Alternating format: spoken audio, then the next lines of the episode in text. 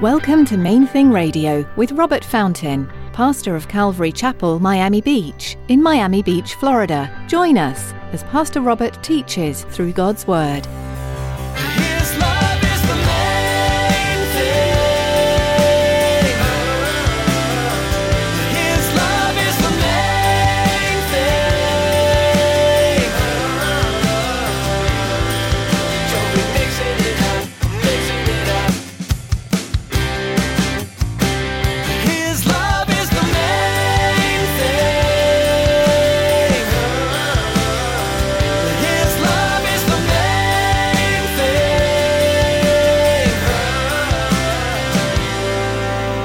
They were just just one big happy family. Now, yeah, they had some bumps, right? The widows being neglected, but they worked it out like a champ. The Holy Spirit guided them. They, you know, appointed the deacons. Everything's wonderful. They had a good life there. They had good jobs. I mean, I can't just uproot my children and take them halfway across the world. I've really, you know, I've, I've worked hard to get to where I am in this business. You know, we can be so unbelievably short sighted. What would be the extent that you would go to do something that you love and are passionate about? Would you go across the world to a foreign country with a language unknown? Today, Pastor Robert expresses the relentless pursuit of Jesus and what that can look like for those who claim him as their Lord. Stick around after today's message from Pastor Robert. I have quite a bit of information that I'd like to share with you our web address, podcast subscription information, and our contact information. Now, here's Pastor Robert in the book of Acts, chapter 1, as he continues his message The Cost of the Gospel. His love is the main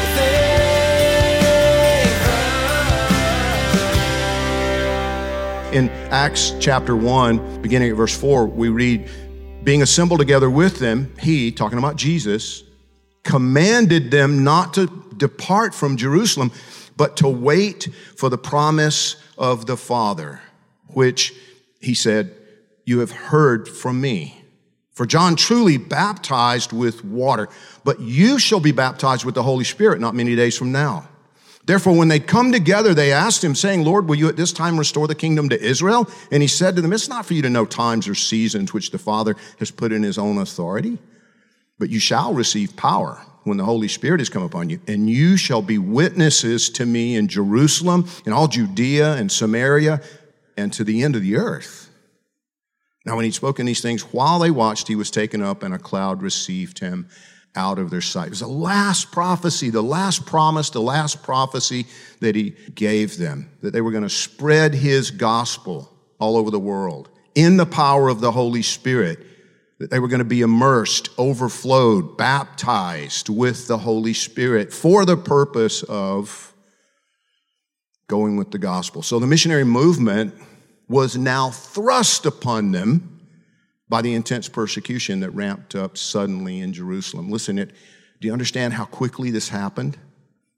The persecution, I mean, from literally from one day to the next, it became unacceptable to be a follower of Jesus Christ in Jerusalem. Do you understand? Literally from one day to the next, it will become unacceptable to be a follower of Jesus Christ in the United States of America. We're almost there. 20 years ago, I told a lady down in South Beach, we were making a donation to her organization, which assisted elderly people. And she's like, who are you? Who are you anyway? I mean, why are you, why do you, why do you guys want to make this donation? What, what are you about? And I said, oh, we're just a little Christian church. We believe that the Bible is God's authoritative guidebook for us, manual. She looked at me and said, Well, I guess that about says it all. Clearly insinuating that I was a complete fruitcake because I believe the Bible. That was 20 years ago, actually, a little more than 20 years ago. Listen to me, I've said this before. The issue is not gay marriage, the issue is not abortion, the issue is not socialism versus capitalism. The issue is the Bible. The Bible. Is it God's Word? Or is it just an antiquated bunch of If you think it's God's word and authoritative, you're going to have a real problem in this country in just a few years. Just like they did, just like they did in Jerusalem. These people were, were forced to get out of town. Now, it made me wonder, think about this with me for just a second. I mean, I wonder if maybe God had already been whispering to a few of them. You know, He does that. He'll just kind of whisper. You, you get this kind of sense that maybe, maybe it's time for you to move maybe you shouldn't give your entire life to this career that you've embarked upon. Maybe God has a bigger plan for you. Maybe God has something different. I wonder if God had been whispering to some of them that they needed to move out of Jerusalem and take the gospel over to Jericho or down to Lydda or Joppa but they were so comfortable in Jerusalem. You realize how comfortable they were in Jerusalem at this point in history? I mean, they had, if you remember, many of them, if not all of them, had sold everything and they put it all into a common treasury. They were taking care of everybody. They were just this one big happy family. Now, yeah, they had some bumps, right? The widows being neglected, but they worked it out like a champ. The Holy Spirit guided them. They, you know, appointed the deacons. Everything's wonderful. They had a good life there. They had good jobs. I mean, I can't just uproot my children and take them halfway across the world. I've really, you know, I mean, I've worked hard to get to where I am in this business. You know, we can be so unbelievably short sighted. Settling for temporary comforts when eternal treasures are being offered to us.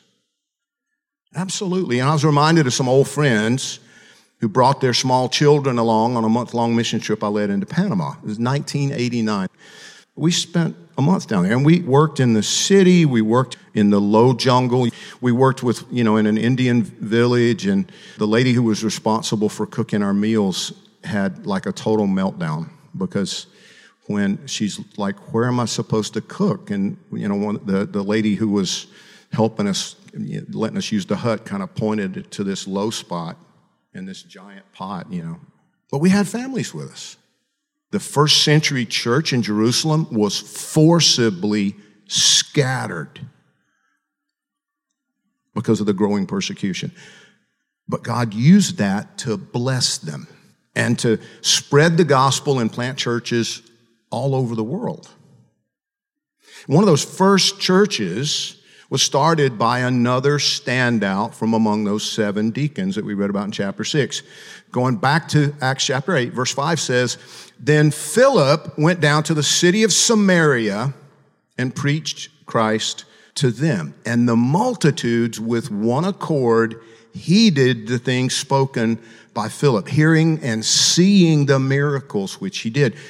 For unclean spirits crying with a loud voice came out of many who were possessed, and many who were paralyzed and lame were healed, and there was great joy in that city. But there was a certain man called Simon who previously practiced sorcery in the city and astonished the people of Samaria, claiming that he was someone great, to whom they all gave heed from the least to the greatest, saying, quote, this man is the great power of God. And they heeded him because he had astonished them with his sorceries for a long time. But when they believed Philip, as he preached the things concerning the kingdom of God and the name of Jesus Christ, both men and women were baptized. Then Simon himself also believed. When he was baptized, he continued with Philip and was amazed seeing the miracles and signs which were done.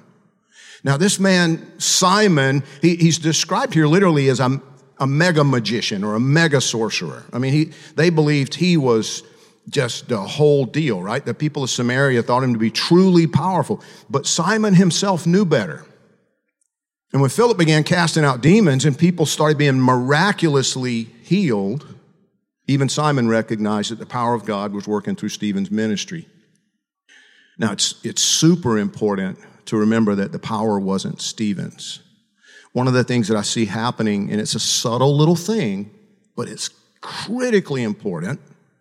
God does not give to people the power to do whatever they want, whenever they want. The Bible is very clear that the Spirit does what he wants when he wants. And we get to be a part of that, and we can absolutely be a part of that. But this wasn't Stephen's power. You know, we, we often tend to foolishly credit the instrument through whom God chooses to express himself when God is the one who should be exalted and credited, always. The Holy Spirit was the one who was acting to confirm the message of the gospel that Philip was preaching.